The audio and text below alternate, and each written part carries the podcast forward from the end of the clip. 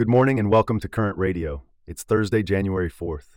Today we delve into the renewed rivalry in GOP politics as Nikki Haley suggests New Hampshire Republicans are better at picking a president than Iowans, and we explore the pro China tipping point in South Asia marked by Bangladesh elections.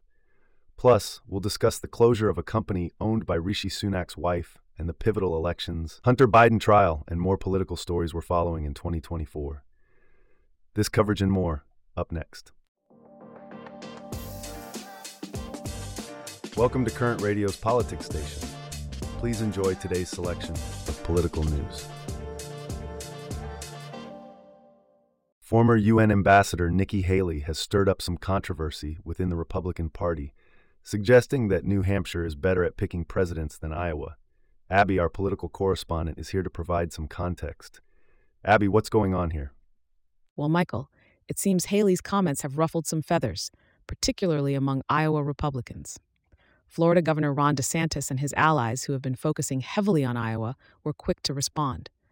Even Iowa Governor Kim Reynolds, who previously endorsed DeSantis, chimed in, defending the decision making abilities of Iowans. Interesting. So, what was the context of Haley's comments? Was she just trying to flatter New Hampshire voters? Yes, it appears so. Haley was speaking at a rally in New Hampshire, where she's been gaining traction in the polls. She was highlighting the role of New Hampshire in the GOP's presidential calendar, suggesting that while Iowa starts the process, New Hampshire corrects it, and then her home state of South Carolina brings it home. But isn't there some truth to Haley's claim? Historically, hasn't New Hampshire been more successful at picking the eventual Republican nominee? Yes, that's correct. Historically, New Hampshire Republicans have had a better track record of voting for the candidate who eventually becomes the Republican Party's nominee. In fact, three of the last four competitive New Hampshire Republican primary winners went on to win the nomination. However, it's important to note that the early states are not necessarily designed to be predictive. They play a crucial role in narrowing down the field of candidates before the big delegate hauls on Super Tuesday. So, it seems like this is more about the role of these early states in the election process rather than their ability to predict the eventual nominee. Thanks for the insights, Abby. Now let's shift our focus to Bangladesh's upcoming general elections, which are drawing international attention with geopolitical implications that extend far beyond its borders. Abby, our South Asia correspondent, is here to discuss this in more detail. Abby, why are these elections so significant? Well, Michael, Bangladesh is at a geopolitical crossroads. The country is in a strategic location, and its political alignment could tip the balance of power in South Asia. The Awami League, which is expected to return to power, has been increasingly leaning towards China, which has been trying to expand its influence in the region. Can you elaborate on China's interest in Bangladesh and how it's been growing? Certainly, Michael. Since 2010, China's influence has been growing in Bangladesh's decision making architecture. Beijing sees strategic value in turning Bangladesh into a state heavily dependent on it, similar to Myanmar and Cambodia. This would ensure easier Chinese access to Indian Ocean sea lanes, bypassing the Malacca Strait via the China Myanmar Economic Corridor. Also, a stable political climate under the Awami League would protect and promote China's large infrastructure investments in Bangladesh. How are other countries like the United States and India reacting to this shift? The U.S. has been critical of the Awami League government, imposing sanctions on Bangladeshi security officials for alleged human rights abuses. India, on the other hand, has shown more restraint, fearing that too much pressure would strengthen hardline forces in Bangladesh's opposition parties. However, both New Delhi and Washington are concerned about the Awami League's transformation into a party run by China backed oligarchs. So, what might the implications be if the Awami League does return to power?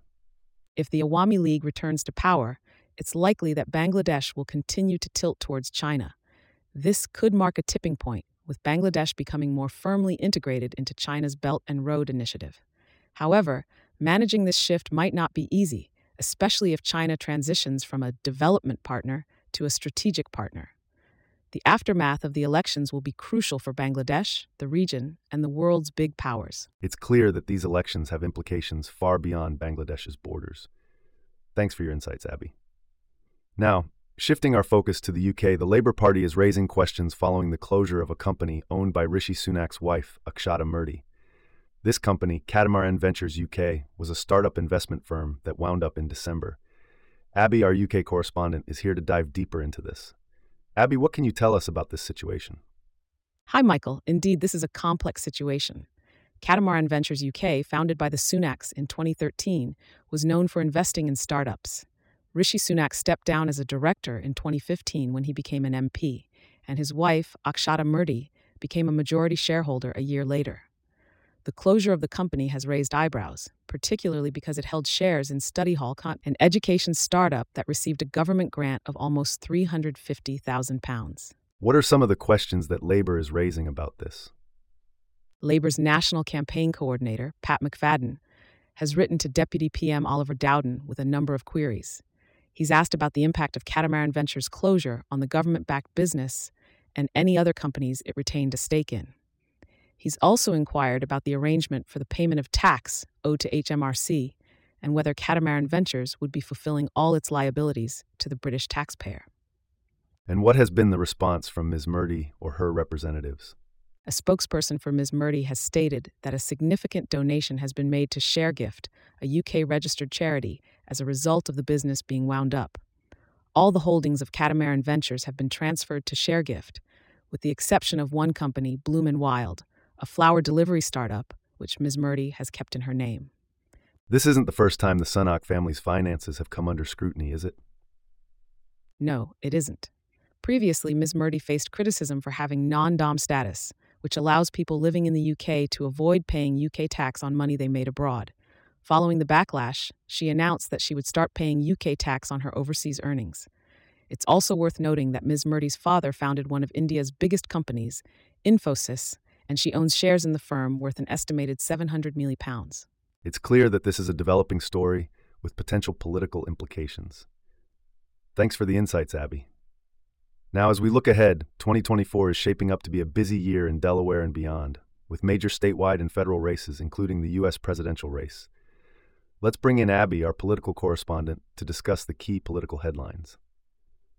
Abby, what's the current landscape in Delaware? Well, Michael, there are several races to watch.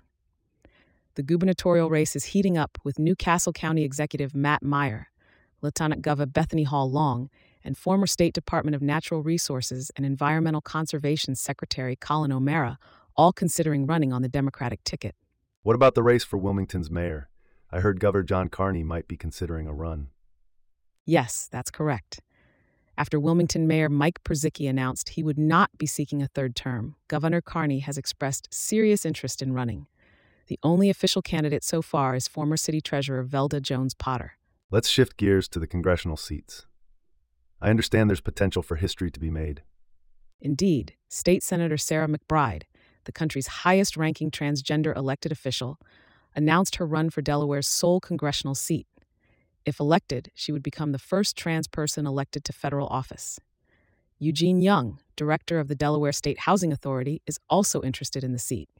If elected, he would be the first black man to represent mm-hmm. Delaware in Washington, D.C. What about the state's investment in teachers and schools? How is that playing out?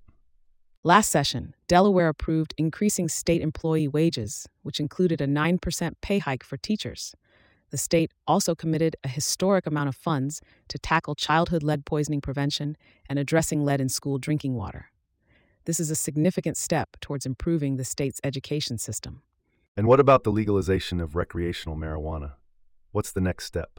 After a decade long attempt, the General Assembly legalized recreational marijuana this past spring. Governor Carney, who has been against the policy for years, allowed the bills to become law without his signature.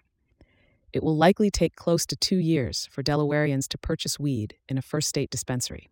Finally, let's talk about Hunter Biden's trial in Delaware. What's the latest? Hunter Biden pleaded not guilty to three federal firearm felonies. Prosecutors have since filed tax charges in California against President Joe Biden's son.